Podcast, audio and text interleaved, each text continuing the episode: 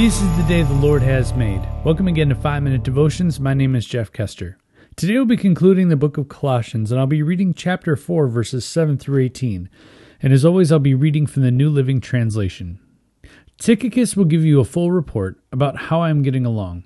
He is a beloved brother and faithful helper who serves me in the Lord's work. I have sent him to you for this very purpose, to let you know how we are doing and to encourage you. I am also sending Onesimus, a faithful and beloved brother, one of your own people. He and Tychicus will tell you everything that's happening here. Aristarchus, who is in prison with me, sends you his greetings, and so does Mark, Barnabas's cousin. As you were instructed before, make Mark welcome if he comes your way. Jesus, the one we call Justus, also sends his greetings.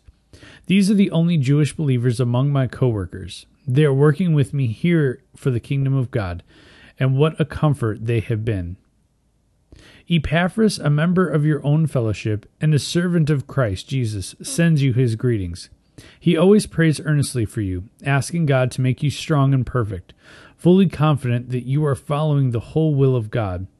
I can assure you that he prays hard for you and also for the believers in Laodicea and Hierapolis. Luke, the beloved doctor, sends his greetings, and so does Demas. Please give my greetings to our brothers and sisters in Laodicea and to Nympha and the church that meets in her house.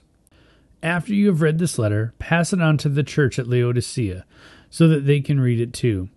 And you should read the letter I wrote to them, and say to Archippus, Be sure to carry out the ministry the Lord gave you. Here is my greeting in my own handwriting. Paul, remember my chains. May God's grace be with you.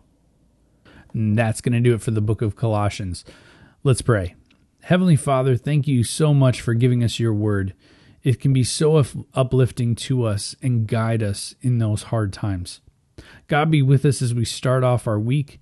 Give us a great Monday at school or work or wherever we're off to today. Be with us and guide us, mold us and shape us. It's in your name we pray. Amen. Remember, you're a loved child of God. And how are you going to echo Christ today? We'll see you tomorrow.